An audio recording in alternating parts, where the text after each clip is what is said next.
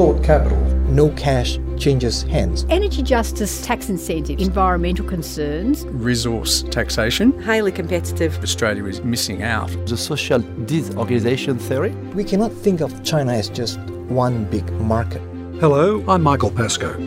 Welcome to Thought Capital, the podcast that delves into the wealth of ideas created by the experts at Monash Business School in Melbourne, Australia.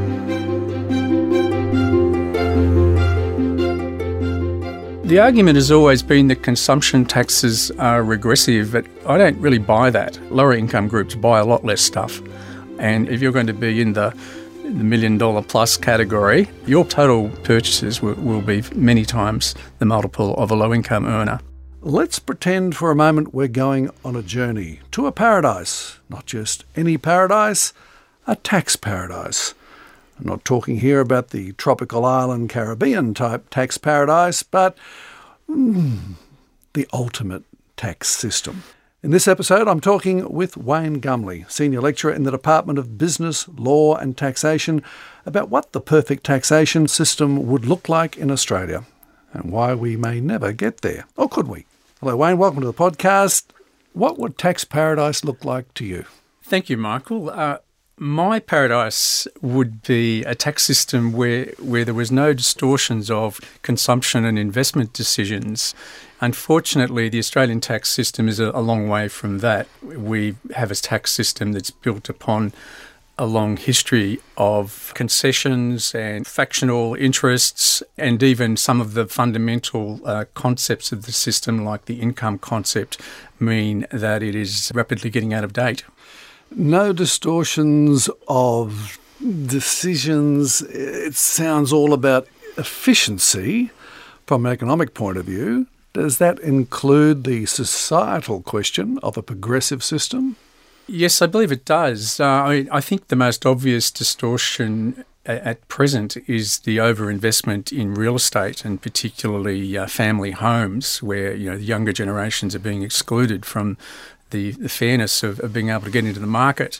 And that can be directly uh, attributed to our capital gains tax regime uh, and, and various other concessions that are built into the, the system, including negative gearing, of course. What's your favourite sort of tax? Let's turn that theory into money in the pocket or out of the pocket. Well, I must say I'm, I'm a fan of consumption taxes. Having uh, taught income tax for, for many years, you become acutely aware of all the defects in the income tax base. And it's, it's a perfect playing field for multinational corporations or wealthy investors to pick and choose and, and uh, avoid the system as best they can. At the other end of the spectrum, of course, you have uh, us poor salary and wage earners who get taxed to the full measure on, on uh, you know the full amount of income coming from a, a regular job in your tax paradise, it would only be consumption tax? Oh, no. Uh, I think you certainly need to have that progressive element on the income side. However, I think there's a good case for reducing the top marginal rates and getting rid of the, the arbitrage between uh, individuals and corporates, for example, and also the, the trust income splitting arena. And also, you have to bring the corporates on board because we're not going anywhere without their consent. And if we um, intend to increase consumption taxes, and I, I will include in that resource taxation, I believe Australia is missing out on, on a large slice of tax revenue in those sectors. Land tax, a favourite of mine. Land tax, I think the experts would say, is quite an efficient tax and a fair one, and it certainly adds progressivity to the system we're getting into the state taxation regimes now, but land tax also has lots of concessions for charitable organisations and farmers and so on, which tends to distort that field as well. And the sacred family home. exactly, yes. In the Wayne Gumley tax paradise, you've got big GST element. Yes. Less income tax element and a flatter income tax scale by the sound of it. Yes. Rent taxes as in land tax, resources rent taxes? Certainly, yes. Sounds like we're ending up with a less progressive system. The argument has always been that consumption taxes are regressive, but I don't really buy that, uh, just based on the simple fact that uh, lower income groups buy a lot less stuff. And if you're going to be in the, the million dollar plus category, uh, your purchases are, are, are pretty big and and the total revenue that you will forsake in making those purchases will, will be many times the multiple of a low income earner. But as a proportion of your income, That's a statistical artifact, though, isn't it? I, I tend to think more in absolutes. People should contribute an absolute amount to the system. Proportions are, are a little bit slippery, I think. isn't that what progression is all about? I think progression is about vertical equity, uh, which tends to be based upon ability to pay. And consumption is, is an equally valid measure of your ability to pay, I think, uh, as, as income is. And, and in particular, um, people who invest in property and, and uh, own businesses uh, you know, tend to have very high ability to pay, but they also make very large uh, expenditures. Is there a little bit of cart before the horse here, talking about the ideal tax system without establishing what sort of society you want and therefore what sort of taxes you need? Absolutely. And I think that's what's missing from the current political debate, definitely. And the suggestion that we can sign off on, on long term income tax cuts without explaining where, where the money's coming from is just crazy and, and irresponsible, might I say. Last time I looked, almost every line of government expenditure is trending upwards. Think about how many submarines we might have bought recently and where is that money coming from? It's just crazy to think that we can cut income taxes. Income taxes are so important because if you look at the budget statement, you've got about 60 or 70% of our Commonwealth revenue coming from income taxes. So it's a system that's way out of kilter. That's a quick look at paradise. Meanwhile, back here in reality, there are clearly taxes that do distort our behaviour, that are inefficient, that cost us almost as much to collect as, as, as they raise. What are the worst taxes from your point of view? Where would you begin to reform the system by getting rid of the worst first? Income tax itself has some unfairness attached to it, particularly at the lower income levels where welfare recipients go out into the workforce and face that punitive 50% reduction of their benefits. The people with the genuine problem with marginal tax as opposed to those at the top who think they have. Correct, correct. So that's and and and I mean I could go on. There's so many distortions in the income tax space, and we can talk about small business here, uh, where the government every budget time there's a new measure introduced to assist small business, which somehow happens to introduce a totally new set of rules with different thresholds, and small business throw their hands in the air and, and, and think, how on earth can we understand this? So it's just pushing up tax advice costs, of course, for small business, and that's certainly an unfair aspect for startup companies with not a lot of capital. Isn't one of the problems with small business tax concessions is that it actually encourages businesses to stay small. As soon as you start having a differentiated system, example payroll tax, go a dollar over the threshold, you suddenly got $5,000 worth of compliance costs to pay a dollar in tax. So, oh, let's not employ another po- person. Yes. See, Well- there's distortions every time you turn around. Absolutely. In fact, uh, you've made a very good suggestion there as to um, an unfair tax, and payroll tax, I think, is, is right near the top of the heap because it, it doesn't make a lot of sense to inhibit job creation, and, and that's basically what payroll tax does. And it is, is basically just a cash cow. The revenue could come from elsewhere, such as cranking up the GST rate a few notches. We're still in paradise, in theory. You and, and let's look at all taxation holistically. You'd like to reform income tax, mm. and that's something that keeps being fiddled with around the edges. What about the taxes that need replacing first in terms of their inefficiency? I mean, income tax is still fairly efficient. True. Fringe benefits tax comes up front and centre there. I am puzzled as to the utility of fringe benefits tax, and I, I'm quite sure that the administration costs are, are very significant. And, and basically, I think that was just an act.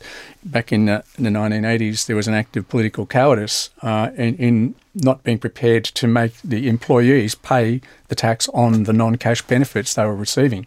So they followed a, a fairly unusual model of putting the tax on employers, and there's just no gains that I can see from that.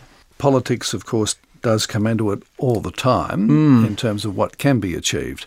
Uh, to replace stamp duty with land tax, the textbooks say that is an absolute winner from an efficiency point of view, an end of distortion. But of course, when it comes to telling people they're going to pay annually what just a few people pay once or twice or three times with stamp duty, becomes impossible. Yes. Is that an area you've looked at? Not closely, but I, I understand the the efficiency of stamp duty because it's being levied at a time when the purchasers have just been down to the bank and they're just going to add a, a small amount to the borrowings. So the stamp duty is more or less a hidden cost. It's probably buried in their solicitor's bill and they hardly notice it. That's a big jump to suddenly now change, shift that to an annual levy, certainly. Uh, and you would have to find some compensating benefits that people could quickly recognise in order to get that through. Dividend imputation, company tax. We've got a system that most of the rest of the world doesn't have. Does that make our debate about company tax rates somewhat artificial? Yes, it does, doesn't it? And, and it also puts the um, the Labor Party's promise to um, knock out the refunds of franking credits for people without any other income a pretty strange option because the whole purpose of imputation was to pass on the company tax paid by the company to the shareholder as a as a credit. And or was it to stop double taxation? that was the mechanism. Certainly, it's to stop double taxation, and I've been describing the mechanism for removing double taxation.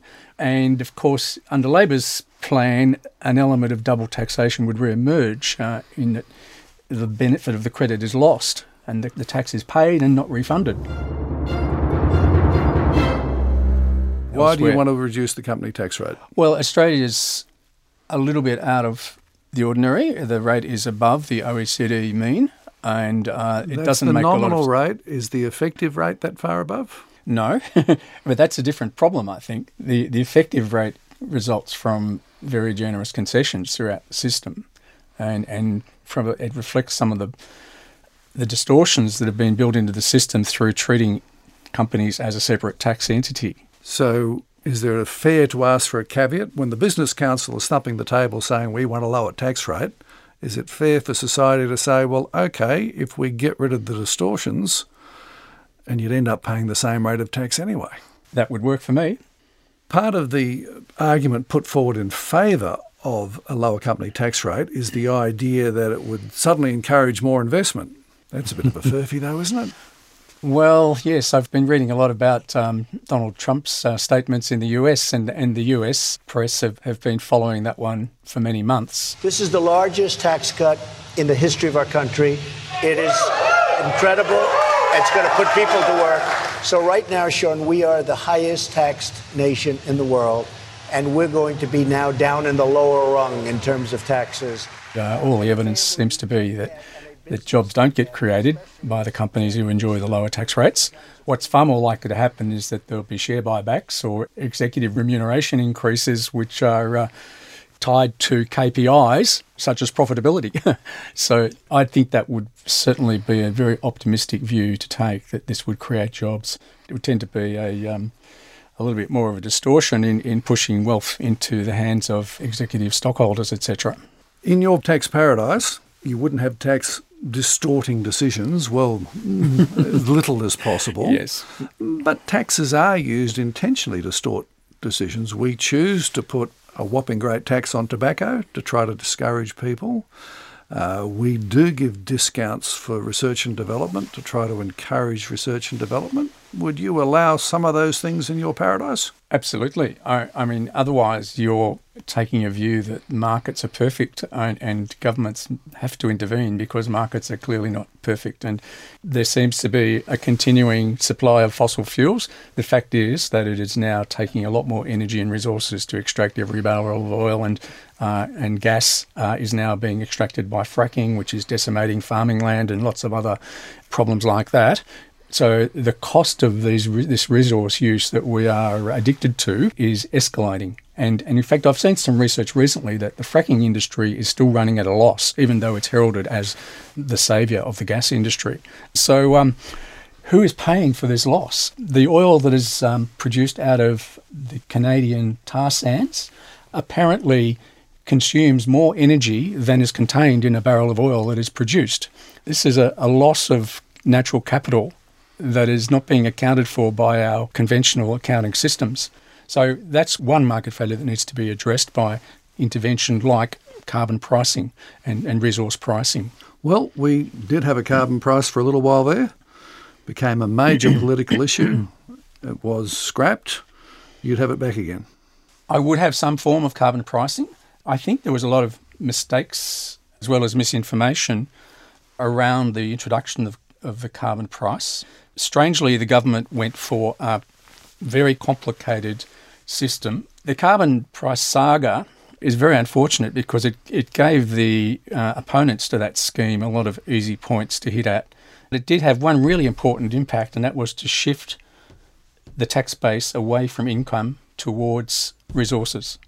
And, and that proved to be very successful. It stimulated a lot of uh, innovation in renewable energy, stimulated energy efficiency. There was businesses throughout Australia earning a dividend out of the carbon price because they suddenly invested in energy efficiency and put in their LED lights, etc. And, and lo and behold, they halved their energy bills, but paid an extra 10% because of the, the carbon price. so the mathematics was pretty good. All sorts of claims get made about tax lies, damn lies, statistics, and tax policy. Um, with the consumption tax, because that's something you're hot on, what do you want to do first up in your in your reform? Do you want to broaden it or increase it or both? If you look at the uh, the tax expenditure statement there, the, I think the consumption tax concessions way up to about 20 billion. Uh, they're the exemptions for food, education, financial services. The total take at present is about 60 billion uh, at 10%. So we're talking real money here. You could completely renovate our tax system if the government were to bite the bullet and pursue GST reform. By doubling the rate, they've got $60 billion in additional revenue. By extending the base, there could be 20 to $40 billion more. You don't have to do both if it's too politically sensitive to bring in food, etc. However, when we talk about efficiency, consumption tax, including our GST, are very effective at addressing the black economy. And that's one of the things that's been on the table lately as well. And in fact, you know, some of the Phoenix schemes involving GST avoidance have been addressed by legislation.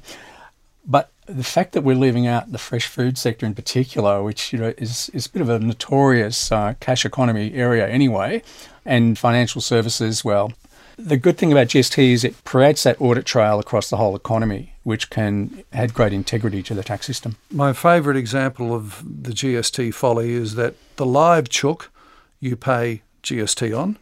The dead, cold, uncooked chook, there's no GST. The hot cooked chook, there's GST. You can have a hot coal bits of chook and not pay. It's it's a mess. Yes. Eat it on the premises, GST free. but at the same time, politically, it's been proven to be untouchable. Uh, neither side of politics has the political capital or the leadership to tackle it. Mm. So this means we stumble on with the system. We're not going to get to paradise, are we? So it would take a very strong majority in, at the Commonwealth level to really push that one. Unless, of course, somehow, you know, a way could be found to smooth the waters for the states. But I agree, politically, very difficult. One of the regular headlines in the in the tax debate at present is, of course, the degree of tax avoidance or evasion by multinationals. We're getting better, but we have further to go. This is um, a part of our historical problem because our tax system was proven to be inadequate in the 1980s when, as Paul Keating said, an avalanche of evasion and avoidance had beaten the system when it was a very simple, historically uh, narrow system. Then we introduced those big reforms to try to capture. I think what was happening in Australia was um, a great growth and, and wealth accumulation happening during that period, but it was still mainly a local economy. And what's happened since then, of course, is we've had globalization, free trade, digital technology sweeping the world, and our economy is totally different again. And, and the tax system is in crisis because it, it hasn't kept up with that sweeping change across the global economy. And there is another problem again. Local politics are bad enough, but you can't really get a Google tax, so to speak, because the Americans don't want you to. Big companies own their politicians and take that to the world. Yes. Oh, look, from an idealistic view of paradise, we've come back to harsh reality of politics getting in the way of tax reform. What do you think is possible rather than what is ideal? Well, there's some promising signs from the opposition uh, in tackling negative gearing and reducing the CGT discount. And they do also intend to attack the uh, franking credits for uh, high income earners, let's say. That's a step in the right direction. At least they're thinking about it. The negative gearing scare was the scare that didn't at the last election. Mediscare worked politically, but it looked like the attempts to scare the population about Labor's negative gearing changes didn't get traction. Is the population perhaps prepared to do more to get the right sort of tax system than our politicians expect? I think so, yes. A negative gearing shouldn't be viewed as an all or nothing reform. There's moderate changes that can be made. Limiting negative gearing to one investment property would be a, a, quite a fair thing and giving people upward mobility. And once you get beyond one, I would suggest that you're out of the ordinary then. Nothing wrong with that. And likewise with capital gains tax concessions, if we capped the, the primary residence concession at a modest level, that would be perfectly acceptable, I think, from an equity point of view, and uh, and very positive because it would be seen as clearly targeting the wealthy. Wayne Gumley, it looks like we're not going to get to paradise anytime soon, but it's certainly fun contemplating it. Thanks for talking to us. You're welcome, Michael. Thank you. You've been listening to Thought Capital from Monash Business School. You can find out more at monash.edu forward slash impact.